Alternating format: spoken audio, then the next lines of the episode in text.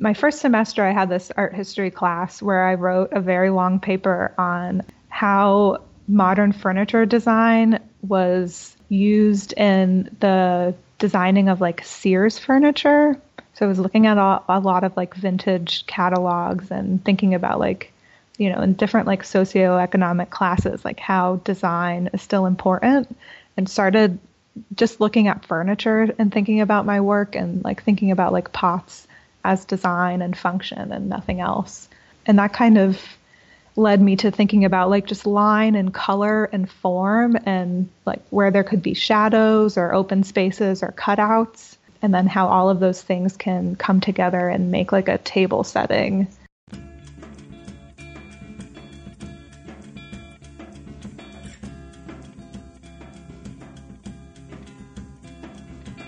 Welcome to the Studio Break podcast. I'm your host, David Linneweh. For today's 215th episode, I'm very excited to be joined by Carrie Woolsey, who is a ceramic artist that explores functional ware as well as installations, all dealing with domestic objects from the everyday, things around your house, things that you might take for granted. And of course, we're going to break that down in detail, how she explores it in her work, and of course, some of her trajectories, her background, and of course, where she's currently residing at the Arrowmont School of Arts and Crafts in Gatlinburg, Tennessee, where she's just wrapping up a residency and exhibition that runs through May 4th. Again, we'll get to that a bit later. I would like to note real quick that Carrie was selected as one of Studio Break's 2018 competition winners in the MFA category. Every spring, we have a student competition open to all current and graduating MFA, MA, and BFA, BA candidates. So if you are currently enrolled in an undergraduate graduate program, you should definitely apply. It's quite simple. You submit a small fee, a website link, or a PDF with 10 images and an artist statement. Send it off in an email, and you are done. This year's juror will be none other than Erika B. Hess from I Like Your Work podcast. So she'll be reviewing undergraduate and graduate applications, and three winners from each of those categories will be featured on Studio Break to share your work as well as a bit of your background in one of these interviews. So if you want to apply, go to studiobreak.com and apply today. And of course, if you know other students or peers that should apply, please help spread the word. We'd really appreciate it, of course. And Erika wants as many applicants to review as possible.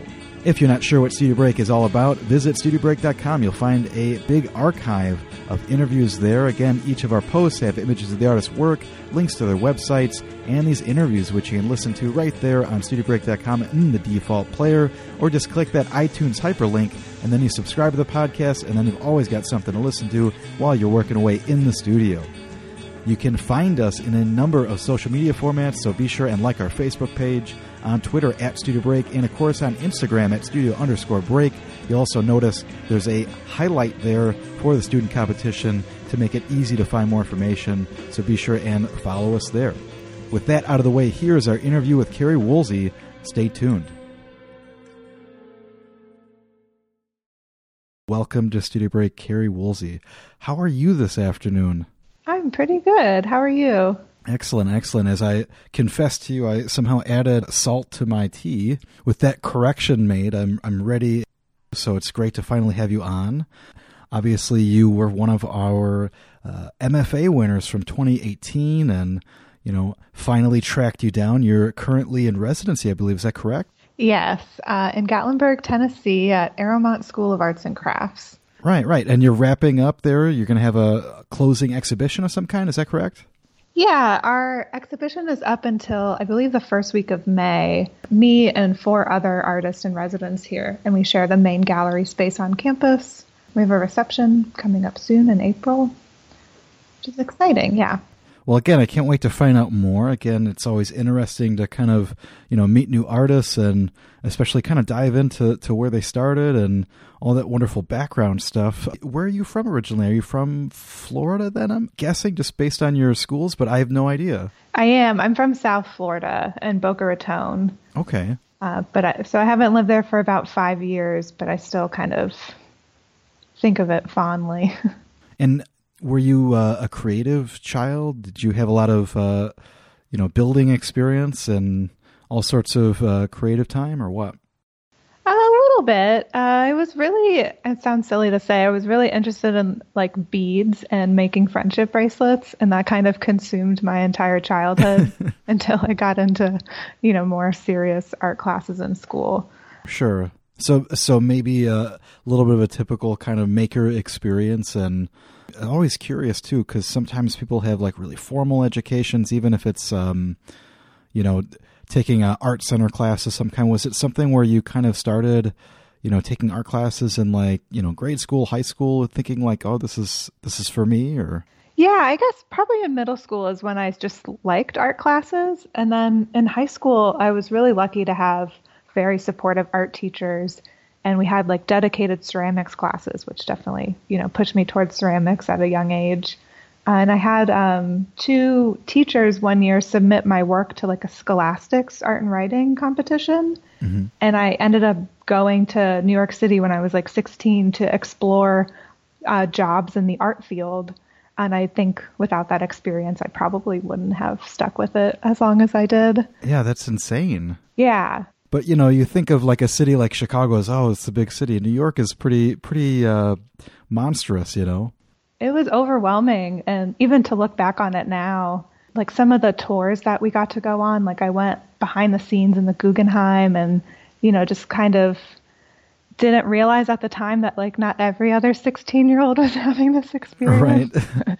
and now looking back, I'm like, that was really cool.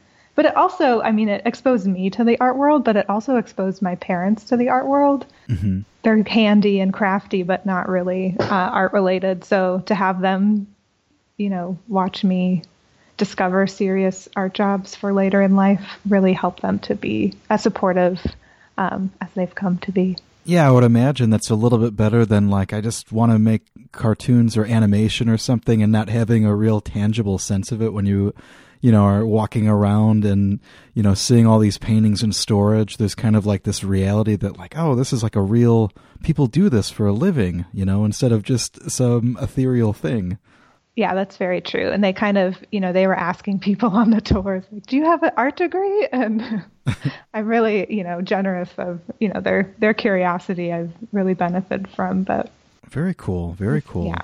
So it sounds like again that was a nice experience to kind of catapult you forward. I mean, was that something then? You know, I think you had maybe mentioned some earlier ceramics classes. Did you have ceramics classes in high school that kind of led you thinking specifically to that medium? I did. And so I, I had ceramics and like black and white photography in high school. And I loved them both kind of equally. And, you know, I had, I didn't really know why or what I wanted to do with it, just that like I wanted to keep taking those classes. Mm-hmm. And then when I was, you know, looking at colleges, it was like, well, they have more ceramics than uh, you know, darkroom photography. So uh, I just kept going with that. It's kind of just by chance. Sure, sure. Yeah. So, so where did you wind up going to study? You know, for for school then for an undergrad. Well, I, I finished out my degree at um, Florida Atlantic University in Boca Raton. I didn't start there originally. I was at uh, Florida State University, but it happened to be uh, 2008 budget crisis, mm-hmm.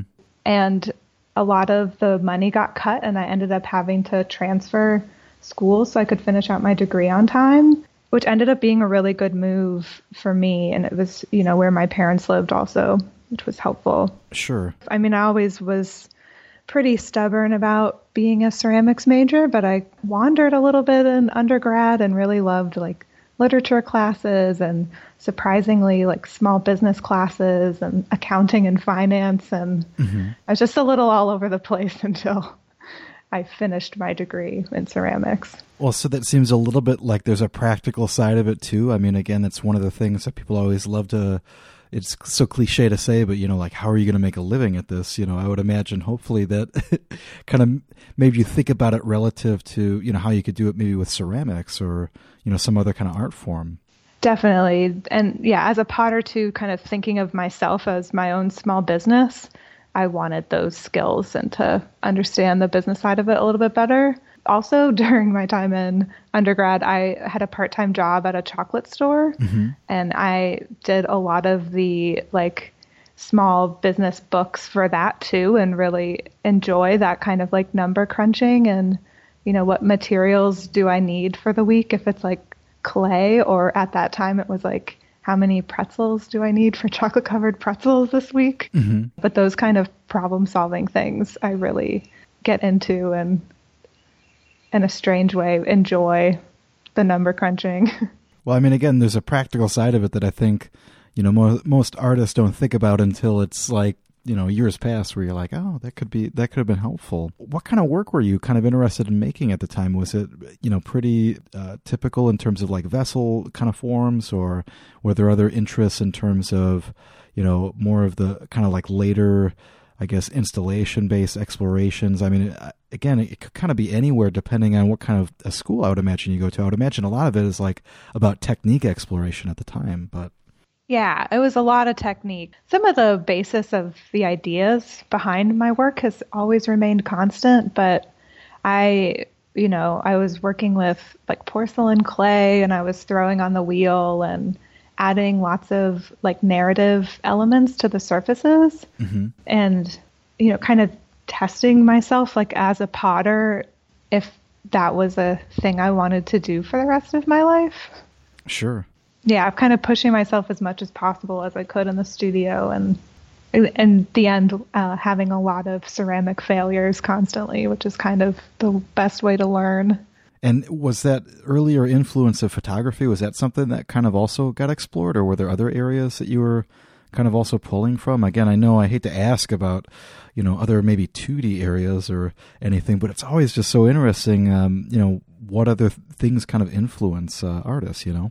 Yeah, maybe the imagery from photography. To be honest, I since I was 18, I don't think I've like picked up a camera other than like documenting my work. Mm-hmm. I mean, just like cell phone camera stuff. But I was really interested in drawing on my pots and kind of developing my own visual language that way. Um, but I mean, to be honest, it was a lot of it was from one professor who told me that drawings on pots aren't drawings. So I kept doing it because I wanted them to be drawings.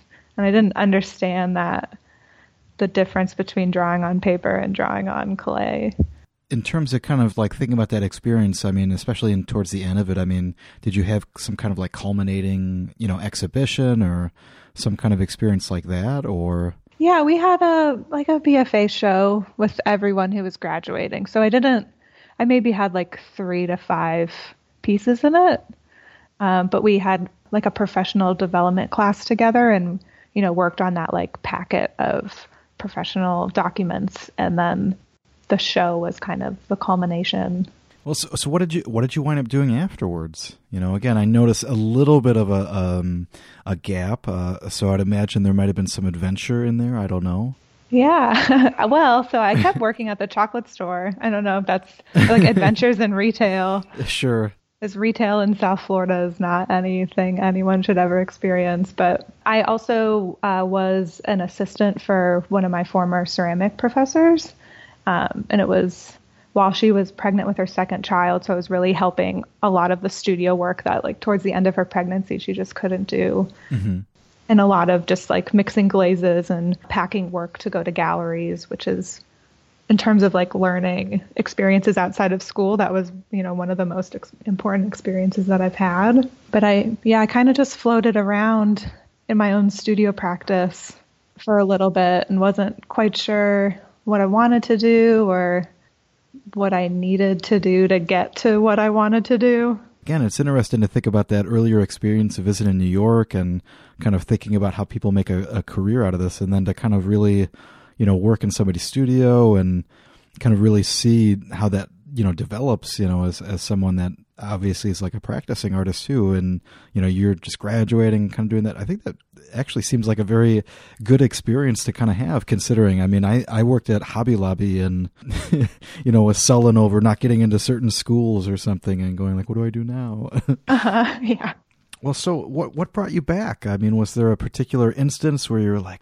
you know i want to take this to the next level and and really explore you know ceramics in a, a deeper level or I got the opportunity to do this like solo show and workshop at a community ceramic studio in Vegas called Clay Arts Vegas. And I you know was working like on my patio and I would fire stuff up the potter that I worked for at her house. And I I thought I loved the work I was making, and then I really ended up finding it like very laborious and like too time intensive, and I wasn't interested in the ideas or the forms or the you know anything in the ceramics part of it.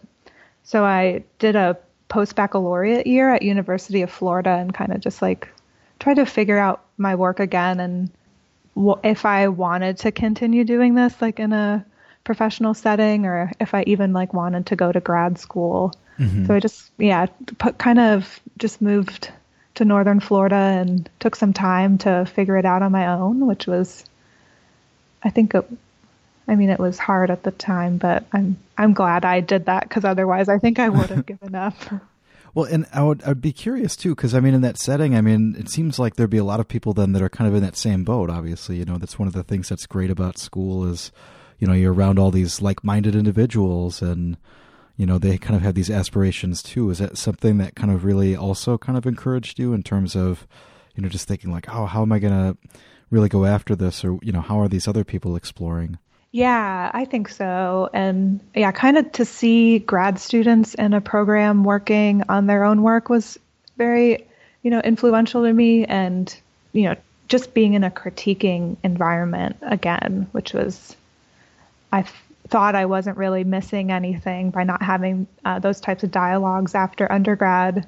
And then once I was, you know, stagnant in the work I was making, realized like how important those conversations are. Mm-hmm it was such a good experience to do that year. And I also I built a portfolio to apply to grad schools with, uh, which was if I hadn't have done that, I don't think I you know would have had a choice in going to grad school. But I would, I would imagine you know since it's kind of a little bit more technical in terms of you know exploring um, in in your undergraduate when you're kind of getting that post baccalaureate you know you're starting to kind of develop more ideas and in terms of thinking about what your work can do. Were there any like particular influences in terms of artists that you started looking at? And i'm, I'm sure that obviously gets followed up in graduate school.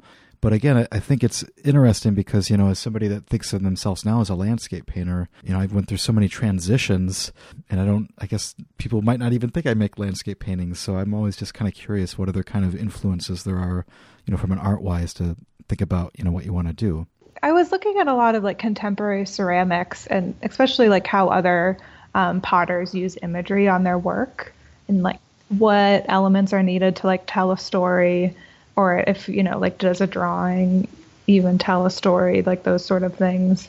And i i mean i think at that time most of my art history background had what i was interested in the most was like ancient art like especially kind of like surface decorations of asian ceramics. So kind of you know seeing what influences in pots I could pick up on or not pick up on was kind of where I was at at that stage.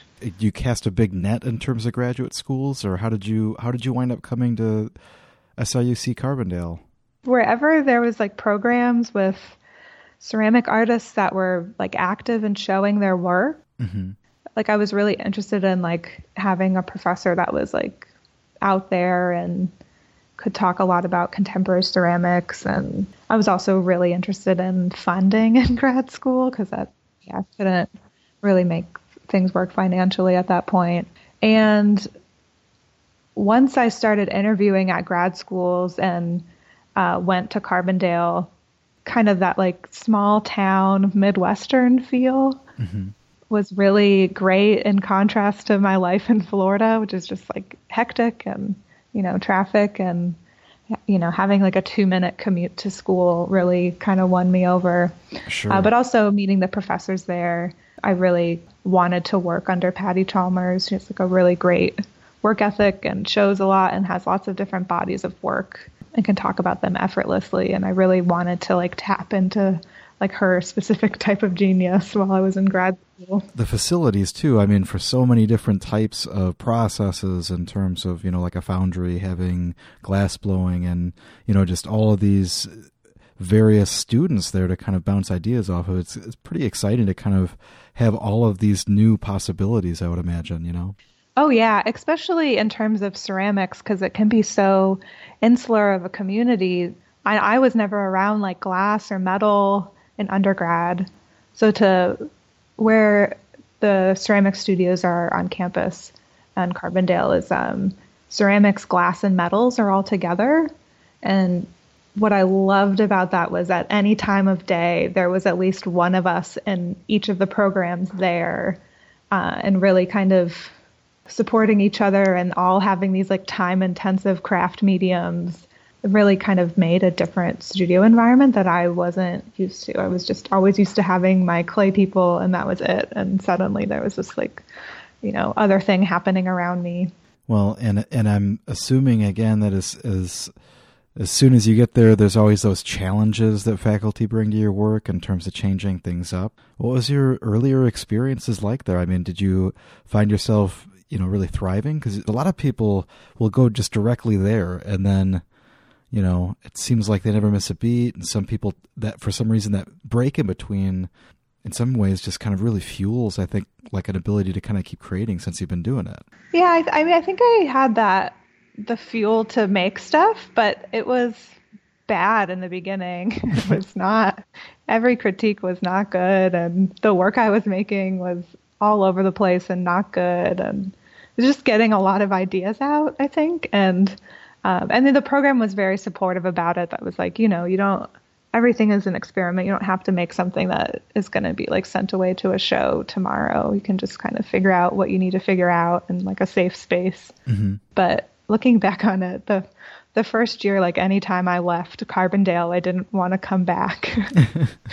so maybe it's pretty typical of first year grad experiences. It's like a little like, what have I done to myself for three years until you, you know, have that first okay critique. So well, when when was that? I mean, what what happened in in the work that you started kind of you know, seeing, I don't want to say light at the end of the tunnel, like it's such a dire experience, you know, but I mean, you know, you start thinking about how you're going to slowly start formulating something that's going to be a thesis show, you know?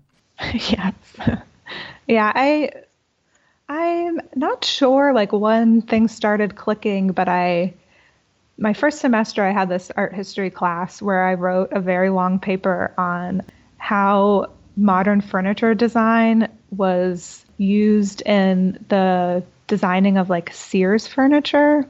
So I was looking at a, a lot of like vintage catalogs and thinking about like, you know, in different like socioeconomic classes, like how design is still important and started just looking at furniture and thinking about my work and like thinking about like pots as design and function and nothing else.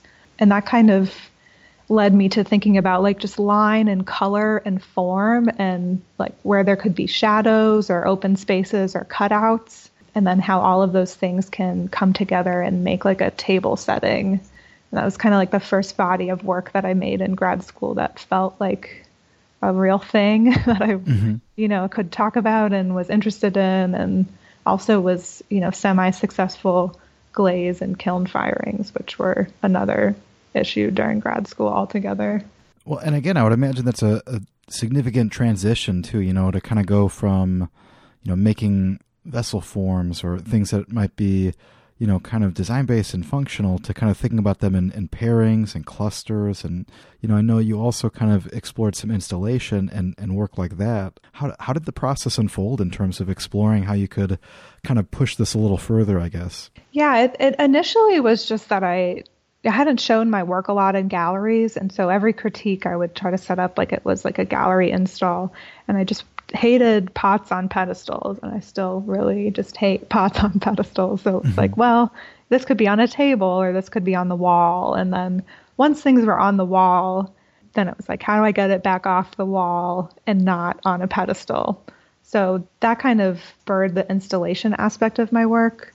Um, but I think also that kind of early grad school research about like furniture led me to think about domestic space and how we kind of move through our homes on a daily basis. And there's like routines or kind of rituals that you do um, without even thinking about it. And that's kind of mainly what the installations focus on. Well, and it's really interesting too because with the installation work, again, it's you start kind of seeing those little fragments, you know, or you see, you know, bits and pieces of things that you would associate them, you know, like within a, a living room or a kitchen or, you know, any kind of domestic space, and then, you know, there's part of it that seems kind of almost fragmented, you know, or like isolated from what you would associate around it, but it kind of makes you, you know, think about those things. And I would imagine that's that's kind of like what you want your your viewer to start doing as well. I would assume. Yeah, think about like kind of spaces and objects a little bit deeper. It's like a lot of things get overlooked, or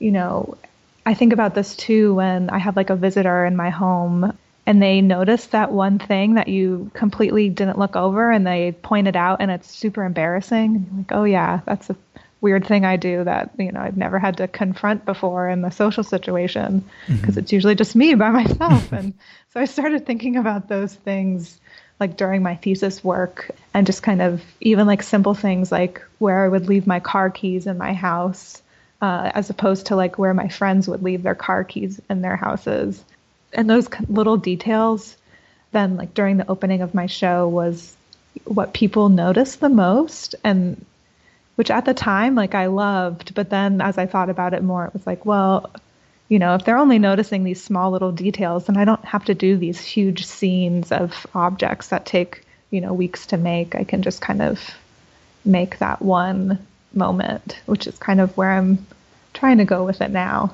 Well and it's interesting too because there's kind of like this um, you know it's taking something like a form that you think of maybe that people will utilize you know pieces like these blinds with the coffee mug or you know shelving units um, some that sag. So there's also kind of like a playfulness to it too in terms of you know recognizing that they're that they're clayform objects. Yeah and like a little bit of an awkward to awkwardness to it is kind of what i try to focus on and like fragility and just thinking about all of those things in your home that you you know you take for granted and then you break your favorite mug and it's like devastating. Um, so I, I try to kind of think of those moments as like i mean I, I know like i move through the world very clumsily and have these things that you know like i'll love something until i just like completely knock it off the table or like lose a book that i'm in the middle of reading. So i yeah, kind of echo those sentiments through like the sagging of shelves and the like forms made out of paper or fabric. Well, and is that something too that you're kind of exploring in terms of like any kind of preliminary work? Are you kind of compiling all these objects and then just you know trying them out in different you know tables or environments? Um, what's the the editing process like to think about more of like a, a cluster or one of these installations? Yeah, I, I try to kind of think about like one object first. Like the main piece of my thesis show was like this kitchen sink with this the piling of dishes on top and I tend to think about objects that I have. So the sink is kind of loosely based off the sink that was in my apartment during grad school in Carbondale. Mm-hmm.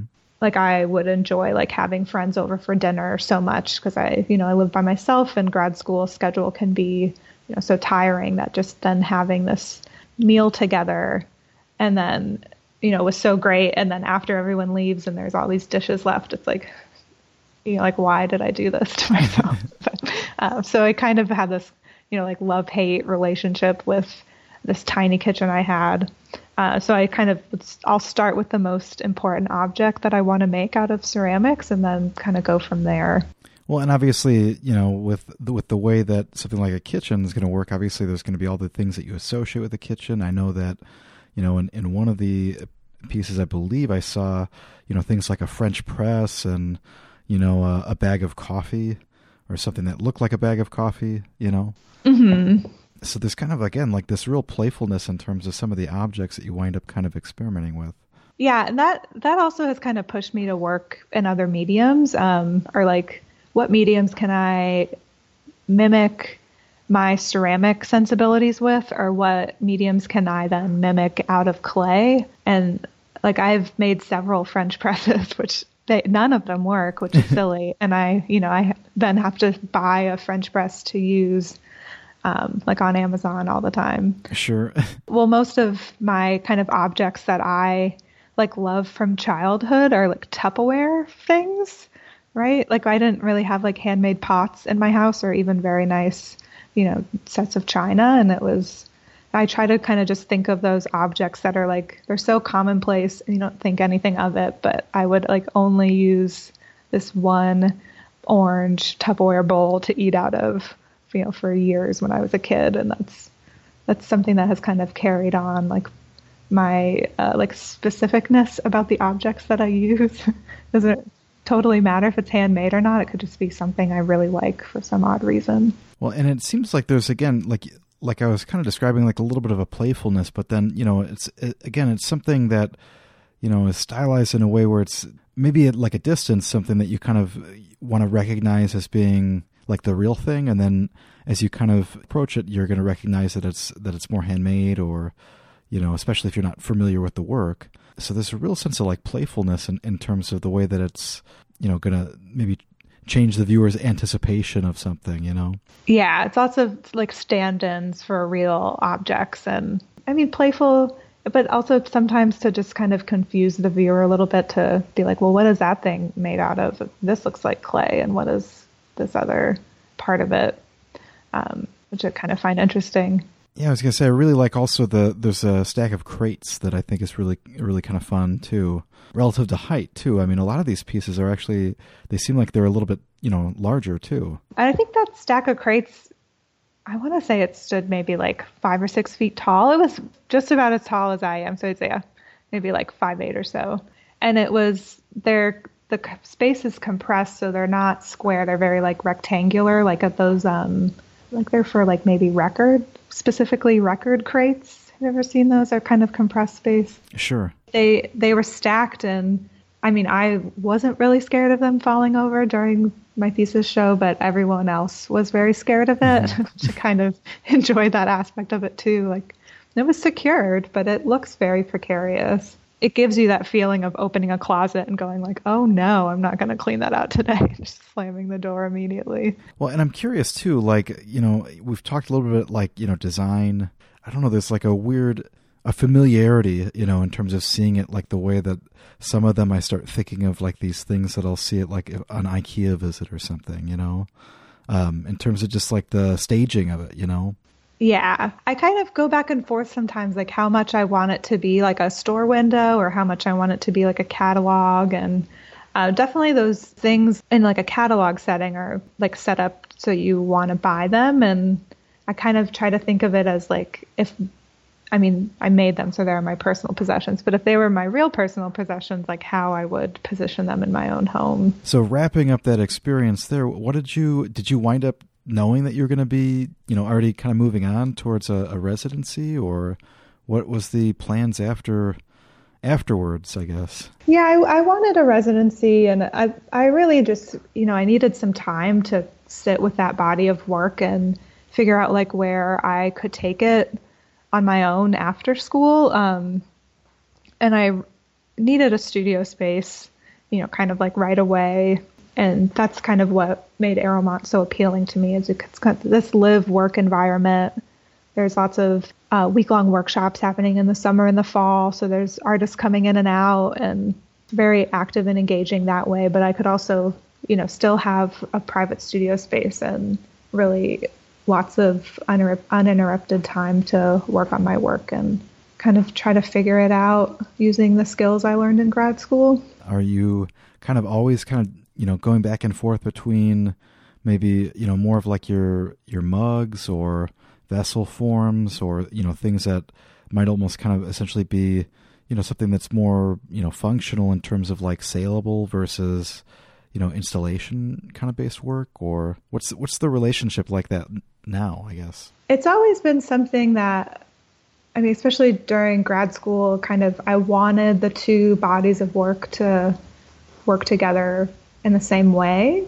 And they they do kind of have the same ideas behind them. I, I mean functional pots are you know definitely more drawn to like commercial aspects of selling my work. And they still I mean I'm still trying to work out a way that they can exist together and making like kind of smaller still life pairings, but for the most part I'll make installations when I have like a specific place to show them. Mm-hmm. Which here there's been lots of opportunities to exhibit my work, which has been good. And I kind of go back and forth between the functional pots and the installations and like I think that they give me ideas for the next project. Like it, you know, it kind of gives my mind a break about the installations when I'm working on pots and vice versa.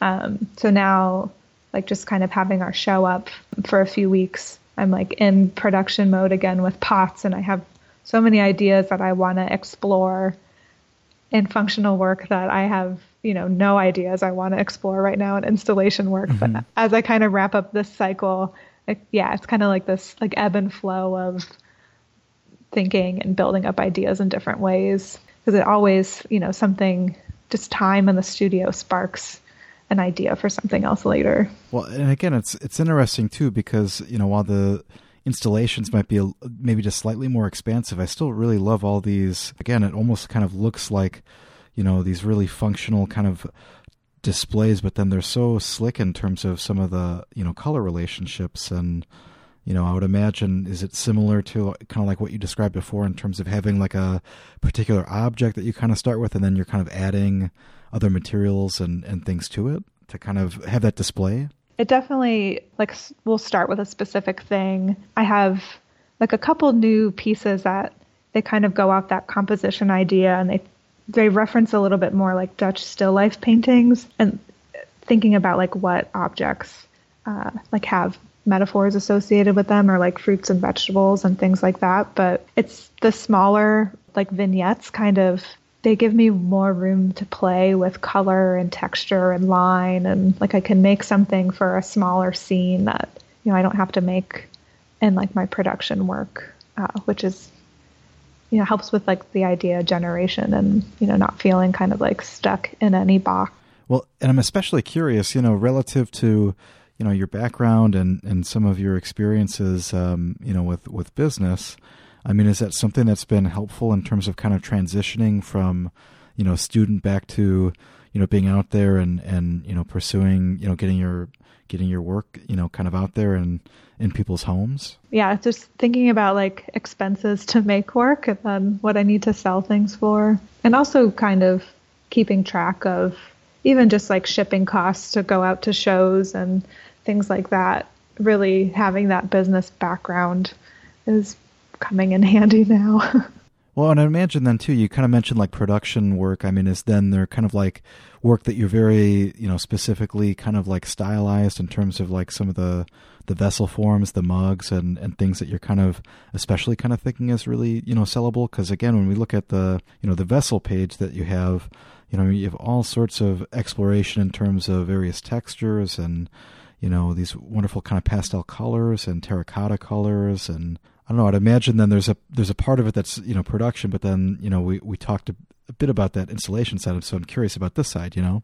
Yeah, I think too. Well, so right now the objects that I really like to make are either mugs or like these cutout fruit baskets, and in both of those items I can like explore kind of textures and patterns and I try to focus on like patterns that are kind of found in the kitchen. And one thing that like living in Gatlinburg in this area, there's lots of antique stores, and I've been looking at a lot of like vintage glass. So kind of those patterns have been working their way uh, back into my work a little bit more right now. Mm-hmm. The the colors kind of they always kind of come back in my mind to like Tupperware colors, and really kind of having like a soft plasticky looking surface is important to me for some reason, even though when I try to explain it sometimes to other ceramics people, they look at me like I have like three heads. but sure. Well, and so you were talking earlier about this exhibition that's that's coming together, you know, as you kind of exit Arrowmont. So tell us a little bit about that and you know, maybe give us some details regarding it. Yeah, I have a couple kind of uh, larger installations. I have one of a kitchen counter that's really kind of born of my living situation here. Kind of, we all five of the resident artists we live in a house together. So, um, thinking about like objects and you know space in the kitchen has led me to making lots of these kitchen themed objects. Uh, even I have another piece that's a kitchen cabinet. So just kind of thinking like when you share all of the kitchenware, kind of what kitchenware do I want to have around me or, um, you know, I don't put out because I don't want everyone using it, mm-hmm. like those sorts of things. Uh, I also have a few kind of still life pieces that are exploring ceramics with um, like fabric com- components and cast paper objects and a little bit of like wire mixed in with the ceramic pieces. Uh, so there's also some kind of material exploration going on in this body of work. What else do you have on the horizon? I would imagine you've been, you know, kind of caught up in that that mode of making, but then I'm hopeful that you've got all sorts of good things coming up as well. Any any big plans? I'm still kind of making work for other commitments while I'm here. I have a Berry Bowl show with a few other artists opening in Atlanta at Signature Gallery, I think in mid May. And then this summer, I'll be moving to Maine uh, to go to Watershed's uh, Center for the Ceramic Arts uh, as their Salad Days artist, which is like a short term residency where I make 600 plates for their fundraising event, summer of 2020. So that'll be an experience. And I'm excited. I'm a little nervous, but I'm excited. Have you have you made that many? Like I would imagine, then are they are they all supposed to be uniform or or kind of based on the same design, or are they kind of like then meant to have variables or? Yeah, pretty much based on the same design. I think there might be some like color or pattern decisions I can tweak as I go. I, I've never made 600 of any one thing. I'm sure I've made over 600 things though, so I've I don't know, but it, it'll be interesting. Yeah, th- there's definitely got to be like a before and after, you know, Instagram, you know, picture of the first and last one. You know, I'd imagine there's got to be a huge, subtle kind of variation. I don't know. That's interesting. Yeah, definitely. It might also just maybe be before and after pictures of my hands making that many pinch pots. So. Sure, sure. Well, very cool, very cool. Is there anything else up on the horizon that you want, want to kind of share? Or I also in the Atlanta area, I have working a show up right now that's a Clay Review Five. It's at the Abernathy Art Center. Kind of wrapping things up before I go to Maine, and then hopefully, you know, can start scheduling again because I I'm not sure where I'll be after Maine still. What's an exciting spot to be, you know, because there's always there's always these opportunities that kind of arise, and then you know you can go check them out, you know. Yeah, definitely. And so, where can people find your work? You know, your website, your Instagram page, and all that good stuff. Yeah, I, I my Instagram is my name with no spaces, just Carrie Woolsey. I've tried to keep like an active Etsy shop for my functional work, and I'm pretty pretty active social media poster, I would say. That's probably the best place to find out what's currently going on. Well, again, thank you so much for, you know, applying to the Studio Break competition. Again, it was so great to talk to you about your work and, you know, hear a bit of your story and, you know, it sounds like you got a lot of exciting things going on. So, uh, so again, thanks so much. Yeah, thank you so much, David. This has been fun. Thanks once again to Carrie for joining me. Check out our website, carriewoolsey.com. And of course, if you're in Gatlinburg, Tennessee, be sure and check out our exhibition currently on view at the Arrowmont School of Arts and Crafts through May 4th with five other artists in residence. Again, looks like very exciting work, so be sure and check it out. And of course, go back to Carrie's Instagram page and stay up to date with all the current goings on. She's got that residency coming up and plenty of exciting shows to check out, so go and see it and enjoy it. Just another reminder that we're currently accepting applications from students for our 2019 Studio Break student competition. So if you're currently enrolled in an undergraduate or graduate program, you should apply. Again, that's open across mediums, so you could be ceramics or sculpture, painting and drawing, or time based media like video or animation, whatever, you can apply.